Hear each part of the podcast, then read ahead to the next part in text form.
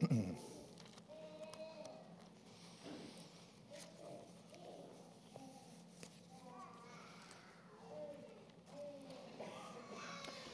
want to thank the choir for such um,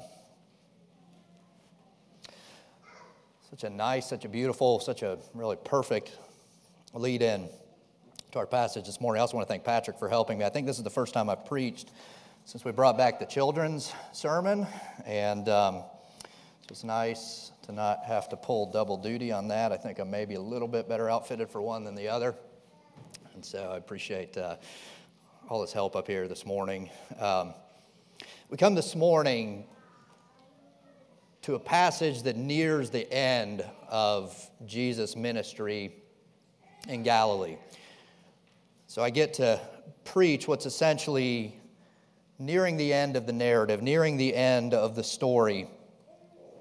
And we'll see as we move that there is a story, as there so often is, that sits on top of the story that Luke has been telling. And as we near the end of Jesus' ministry in Galilee, we'll try to bring that out this morning. So if you'll open your Bibles with me to Luke chapter 9, our passage this morning is verses 23 through 27.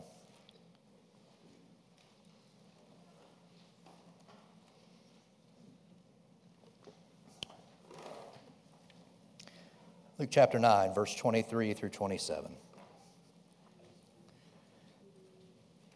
And he said to all, If anyone would come after me, let him deny himself and take up his cross daily and follow me. For whoever would save his life will lose it, but whoever loses his life for my sake will save it. For what does it profit a man if he gains the whole world and loses or forfeits himself? For whoever is ashamed of me and of my words, of him will the Son of Man be ashamed when he comes in his glory and the glory of the Father and of the holy angels. But I tell you truly, there are some standing here who will not taste death until they see the kingdom of God. Let's pray. Dear Heavenly Father, in these short verses, as Jesus speaks to his disciples, as he picks up where he has left off, telling of the necessity of his death. Lord, would you help us to see the beauty of your redemption here this morning? In Jesus' name we pray. Amen. On February 26th, 2011, the Reverend John Piper tweeted something that rather quickly echoed across the church in America. I remember it well. I caught my attention when I saw it in real time. His smiling little avatar over here on the left, and his piercing quip over here on the right. John Piper's tweet was only three words, and it said, Farewell, Rob Bell. For those of you who may not know, Rob Bell had been a megachurch pastor up in Grand Rapids, Michigan. He had been called by some the coolest evangelical pastor of the time. He'd been called by others the next Billy Graham. Bell had written a couple of books up to that point, each pushing the envelope just a little. That was his style. He ruffled people's feathers, he tried to break them out of their norms. But then came Bell's next book called Love Wins in which Bell responded to the very orthodox, very biblically sound truth that if you are not in Christ, you will suffer eternal torment in hell. Bell didn't like that. He didn't see it lining up with his idea of a loving Jesus. And so, denying the need for Christ's atoning work on the cross, denying the eternal punishment of hell, he drifted into universalism, the true opium of the masses of our day. He essentially said, Be a good person. You'll be okay in the end. A few months later, Bell stepped down from his role as pastor of his megachurch in Michigan. But curiously, he said it was so that he could share his message of God's love with a broader audience. I say curious because the language is very important. Bell now sought to share his message of God's love, and conveniently to do so without the oversight of the session of a church. In the 10 years that have passed since Bell has rather predictably gone on to write several numerous best selling books, moved to LA, started a podcast, had a book promoted on the cover of Time magazine. He's been on Oprah numerous times, even launched his own show on her network. Indeed, Rob Bell has very much fulfilled his stated goal when he left his church 10 years ago. He has very much shared his message of God's love with a broader audience. The problem is, his, his message of God's love doesn't really matter, right? If it's not the Bible's message of God's love. It may make his hearers or his readers feel good about themselves for a moment or for a season, but truth remains truth, no matter how hard we may try to deny it, no matter even if in our denial we gain the world along the way. So, as we turn to our passage this morning, I want us to do so from an important context. In the past several passages that we've been studying, Luke's been telling us a narrative, a story that is essentially progressing along the top of the individual stories that we've been considering, such that when we come to this important section today, sandwiched in between the feeding of the 5,000 that we considered last week and the transfiguration that we'll study next week, we're at an extremely important point near the end of Jesus' ministry in Galilee. So before we jump into verse 23, before I walk us through that overarching narrative of redemption that Luke's been telling, before we consider what it means to deny yourself and to take up your cross, I want us to understand how foundational Christ's words are here to humanity. There's no one in this sanctuary for whom these verses don't apply. And so, to set that context, we're going to begin in a passage you all know well the context for our passage this morning is the temptation in the garden. If you've been attending any of the Creation to Chaos Sunday school classes, then this is very fresh for you. And if you're not attending any Sunday school class, I'd encourage you to consider it. These are foundational truths that help us to understand the rest of Scripture. You remember well in Genesis 3, the Satan came and tempted Eve. And what does Satan say will happen if she eats of the tree? You will not surely die. For God knows that when you eat of it, your eyes will be opened and you will be like God, knowing good and evil. And so when Eve saw that the tree was good for food, a delight to the eyes, and desired to make one wise, she ate and gave some to her husband. And their eyes were opened. They were naked, and so they covered themselves. And when they heard the Lord God walking in the garden, they hid amongst the very trees of their blessing. This passage is so dense with meaning, and we see time and again Eve's temptation, the lust of the flesh, the lust of the eyes, and the lust of pride come up time and again throughout Scripture.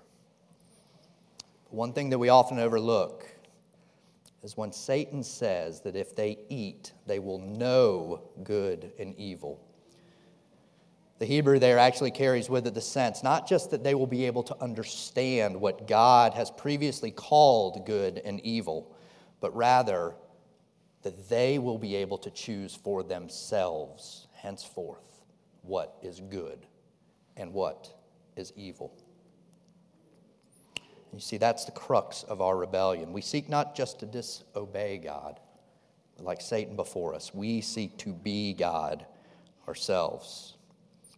And if we read on in the story, perhaps it's a little too close to home, but what happens next? The very first thing that Adam and Eve do after their eyes are open, the very first thing that they declare on their own to be good, is to hide themselves from one another and to hide themselves from God.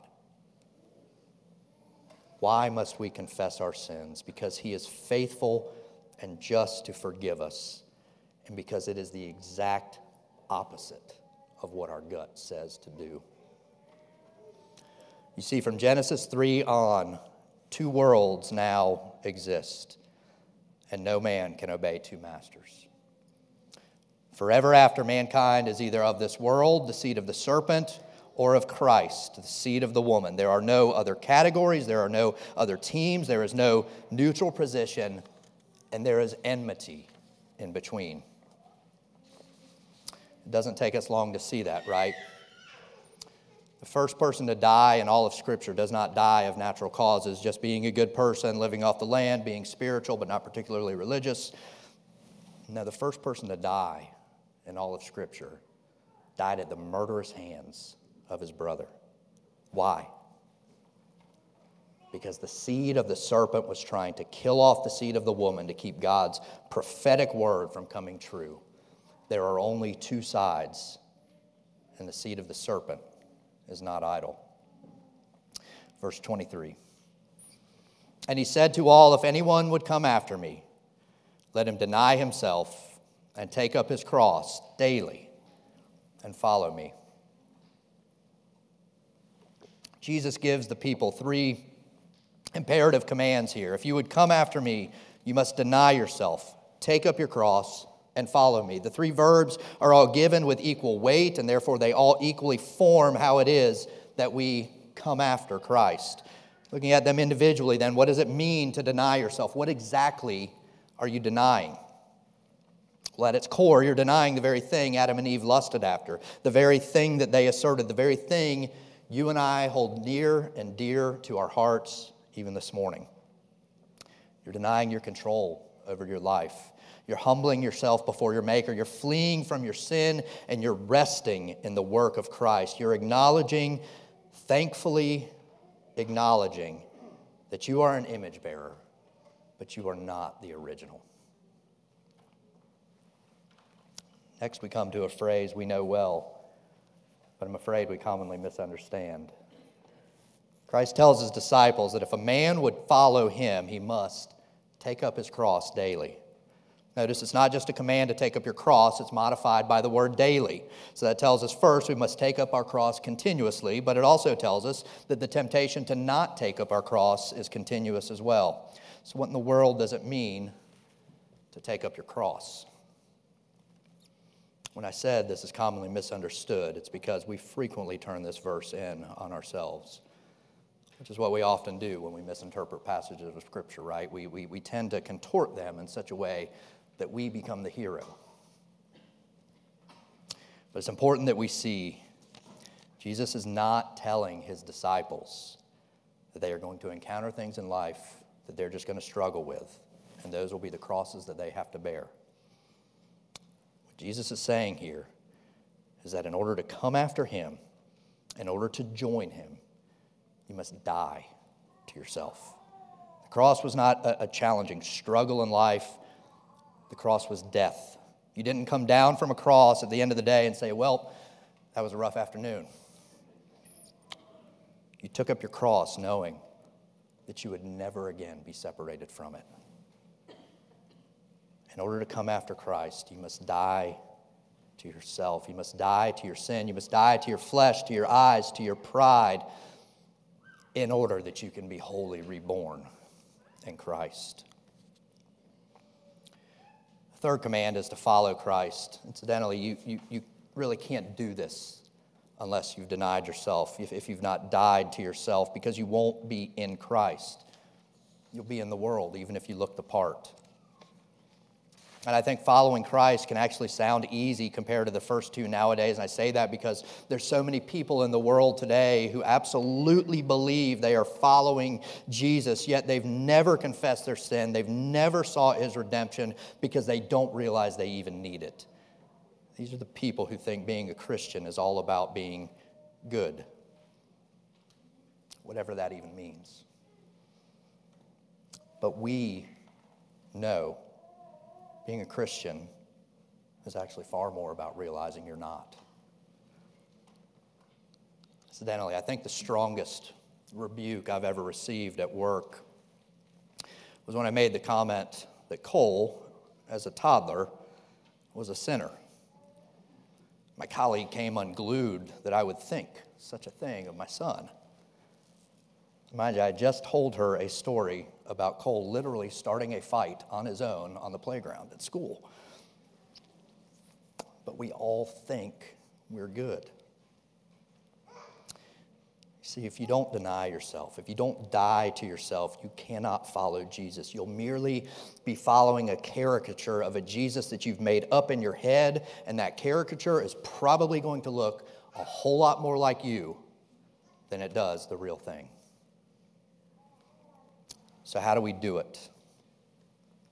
You notice that our three commands in verse 23 are followed by three consecutive statements that work to ground the truth that we've just read in verse 23. Let's look at verse 24 through 26. For whoever would save his life will lose it, but whoever loses his life for my sake will save it. For what does it profit a man if he gains the whole world and loses or forfeits himself? For whoever is ashamed of me and my words, of him will the Son of Man be ashamed when he comes in his glory and the glory of the Father and of the holy angels. In a way, these three statements parallel our three commands of verse 23.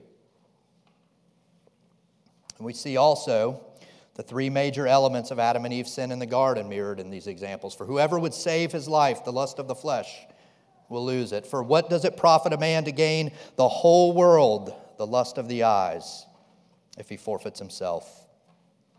For whoever is ashamed of me and my words, the lust of pride, so then will I be ashamed of him when I come in glory these sins or, or paradigms for sin occur over and over and over in Scripture. They were the temptation in the garden, they were the temptation of Israel in the wilderness. They were outlined for us in 1 John 2 15 through 17 when John cautions us not to fall in love with this world. And they were the temptations Satan levied against our Lord after 40 days of fasting in the wilderness. They are the siren song of this world, the ever present call to return to our sin the reminder of our longing to be our own God. About nine years ago, on Juliet's first day of pre K 3, I remember sitting in a dark room next to Tara. Neither one of us could take her to school that day because we were at the hospital. And Tara was having an emergency image taken of her gut. We didn't know what was wrong, but the night before had been excruciating, and the options on the table were fairly serious. As I sat beside her bed and prayed, as I sat beside her and read Psalm 139, For I am fearfully and wonderfully made. I can tell you without hesitation that I most certainly did not want to be God that morning. The limitations of what I could do were very clear. I brought her to the hospital. I very much wanted there to be a God hearing my prayers who had the authority to answer them. You see, I want to be God when I feel temptation of sin calling for me when I feel compelled to unbridle my tongue in careless gossip, when I feel like putting my own frustration with others ahead of Christ's clear message of grace and redemption to them that they need, when I feel ashamed of who my Savior is before the world I seek to gain. Notice at the end of verse 26, though, Jesus gives us a hint of something much, much bigger than the tiny world we seek to be God over. He tells his disciples that if they are ashamed of him, ashamed of proclaiming him, proud of themselves rather than proud of their Christ and his word, then so too will he be ashamed of them, and don't miss it, when he comes in his glory and it's in this hint of Christ's second coming that he begins to drive home the end to which he's been pointing throughout his entire ministry in Galilee. Turn back with me, if you will, to Luke chapter 8, looking at verse 22. I want you to walk with me now as we trace the story of redemption that Luke has elegantly woven in to his gospel narrative, the, the mosaic like picture that he's painted to set up this moment. You recall in Luke 8, verse 22, Tanner preached through the story of Jesus calming the storm, and we heard echoes of the Jonah story, but we also saw, uh, we also saw Jesus begin to emerge as uh, what Christ was doing in the Jewish world was something that only Yahweh could do. This Jesus could calm the chaos of the waters, could rebuke the wind and the raging waves. This Jesus stood over creation itself as Lord. And then as they sail to the other side of the sea, they come upon the man consumed by legion. Thousands of demons.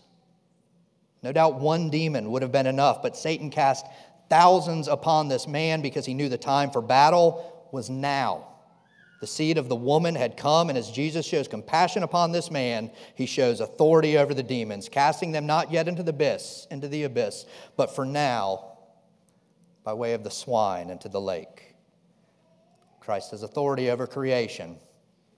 Christ has authority over the demons. And next we come to the juxtaposed stories of the woman with the discharge and Jairus' daughter, the woman, uh, the daughter of Jairus being 12 years old, and the woman that Jesus would call daughter having bled for 12 years long. It's not a coincidence. Both of these females were dying. The woman symbolically through the loss of blood, the little girl in reality due to sickness. But rather than being made unclean himself, Christ makes clean that which is unclean. Christ makes alive that which is dead. Christ has authority over creation. Christ has authority over demons. Christ has authority over death. And upon raising the little girl, Luke says that her spirit returned to her body, as yours and mine will at our resurrection. And Luke commanded that food be brought for this resurrected girl to now eat in the presence of her Savior. Jesus then calls the 12 together. And at the beginning of chapter 9, Luke tells us that he gave them authority over demons and diseases and tells them to go out proclaiming the kingdom of God. But in their going, he tells them that if they are rejected, they are to shake the dust from their feet as a testimony against those who reject them, for there are only two groups of people, and the seed of the serpent is not idle. And then as Tanner preached the two passages, verses 9, uh, 7 through 9 and, and 18 through 20 of chapter 9 of Luke, these passages that sit bordering on either side of the feeding of 5,000. Two passages pondering who exactly this Jesus is. And we see in one passage, Herod is perplexed by Jesus, but is defiant. Well, in the other passage, we see Peter confess that Jesus is the Christ of God. There are two people, there are two groups of people. Herod seeks to rule as man and Peter seeks to rest in the rule of Christ. And the feeding of the 5,000 gives rich time for application. But sitting on top of this story is the clear picture of the wedding feast of the Lamb, the messianic banquet. When the kingdom of God is consummated and God's elect have been made new in our resurrected bodies, but for that consummation to occur, the Son of Man must suffer. He must be rejected by the leaders of this world, be killed, and raised up again. And thus we come to our passage here this morning on taking up our cross and following Christ. But all of that begs one exceedingly important question. When Jesus says, Follow me, what exactly are we following him to? Let's look at verse 27.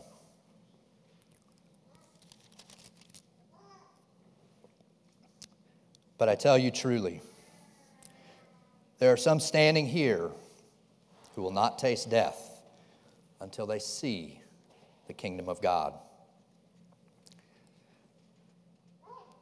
Christ was always driving to this end the kingdom of God. Why is it so important then for Luke to put this specific teaching right here in his narrative? Matthew and Mark capture similar words, but they place them elsewhere. Why does Luke choose to place this after telling of the messianic banquet, framed by the confusion of Herod and the confession of Peter. Why does Luke make it such a point to tell us to follow Jesus at this point in the story? Because coming next is the transfiguration.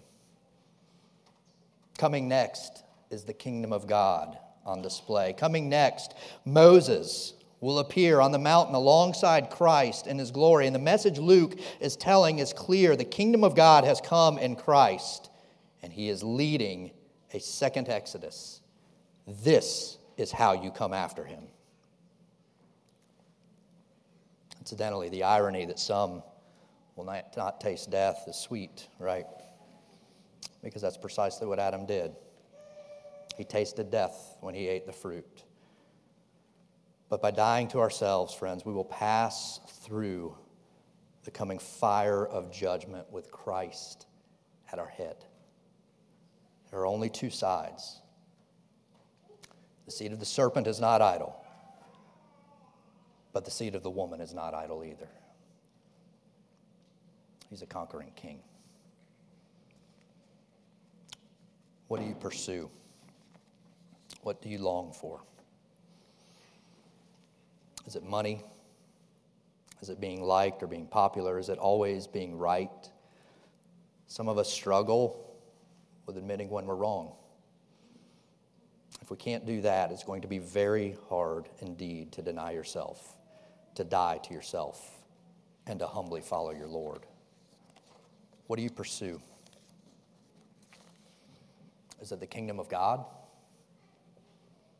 Is it the kingdom of man? At our core, we want to be God. It underwrites our sin. It underwrites our rebellion. It's what Satan has tempted you to be since the beginning, because if you believe that you are God, then you will not be of Christ. You will not be in Christ. And you will have lost a far greater kingdom than the one that you think you've gained. As we move to a close, we go back to Genesis one final time. For those of you who studied the Tower of Babel in Sunday school this morning, it'll be very fresh. And hopefully, the rest of you all remember the account. The Tower of Babel was in the land of Shinar, and what would come to be settled by the mighty opponent of God, Nimrod, and later would be called Babylon, the paradigm city of evil to God. The people had migrated from the east. They had coalesced in one land, speaking one tongue, and they had said to one another, Let us build a city and a tower with its tops in the heavens, and let us make a name for ourselves. They sought to remake a world in their own image, and the Lord God saw that they sought to make a name for themselves rather than to make his name known throughout the land, and so he confused their speech and he dispersed them. And it's interesting, isn't it? That in this entire passage of man trying to be like God, trying to make a name for himself, that not one person's name is actually recorded. It's the first story in all of Genesis where not one person's name is written down. The genealogy of Noah's son Shem comes right before and right after the Tower of Babel narrative. The word Shem literally means name. And then, of course, we come next to Abram's call where God says, I will bless you and I will make your name great. And yet, all these name builders are remembered for is their folly and their pride. But there's another scene in Genesis that you also likely know well. However, this time, rather than a man building a tower to reach God in the heavens. This time, a man takes a stone in the city of Luz and lays down to sleep for the night. And the man Jacob dreamed a dream of a ladder, a stairway, set up on the earth, and the top of it reached the heavens. And the angels were ascending and descending upon it. And behold, the Lord stood above it and affirmed his covenant now with Jacob. Jacob, whom the Lord would give a new name, the name Israel, through whom the whole world would be blessed. You see, we don't go up to make our name defiantly before God. It's God who comes down to put his name upon us, to tell us, This is how you come after me, for I have put my name upon you. Do you see it? Do you feel your sin? Do you realize that you cannot build a tower to God? Do you realize that being born in Adam is to be born in sin, even if you're a relatively good person by the world's standards? Do you realize that the Christ came and died so that you would not have to face eternal judgment for that sin? Confess your sin and rest in that redemption. For there are only two sides. And despite what Rob Bell and so many others wish to believe, judgment will come when the King appears again. For the seed of the woman is not idle. Follow him, and he will lead you through the judgment, will lead you cloaked in his righteousness on a second Exodus into the kingdom of God. Let's pray.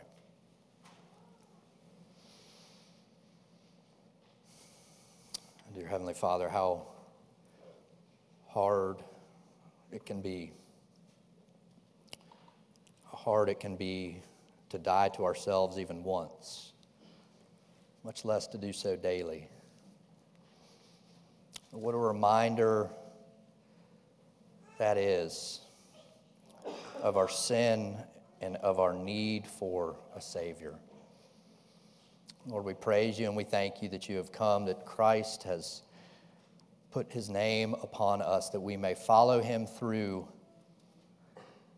as the Hebrews followed Moses with Christ at the head in the first Exodus. May we now follow you in the second. Lord, we praise you and we thank you for the blessing of our redemption. In Jesus' name, amen.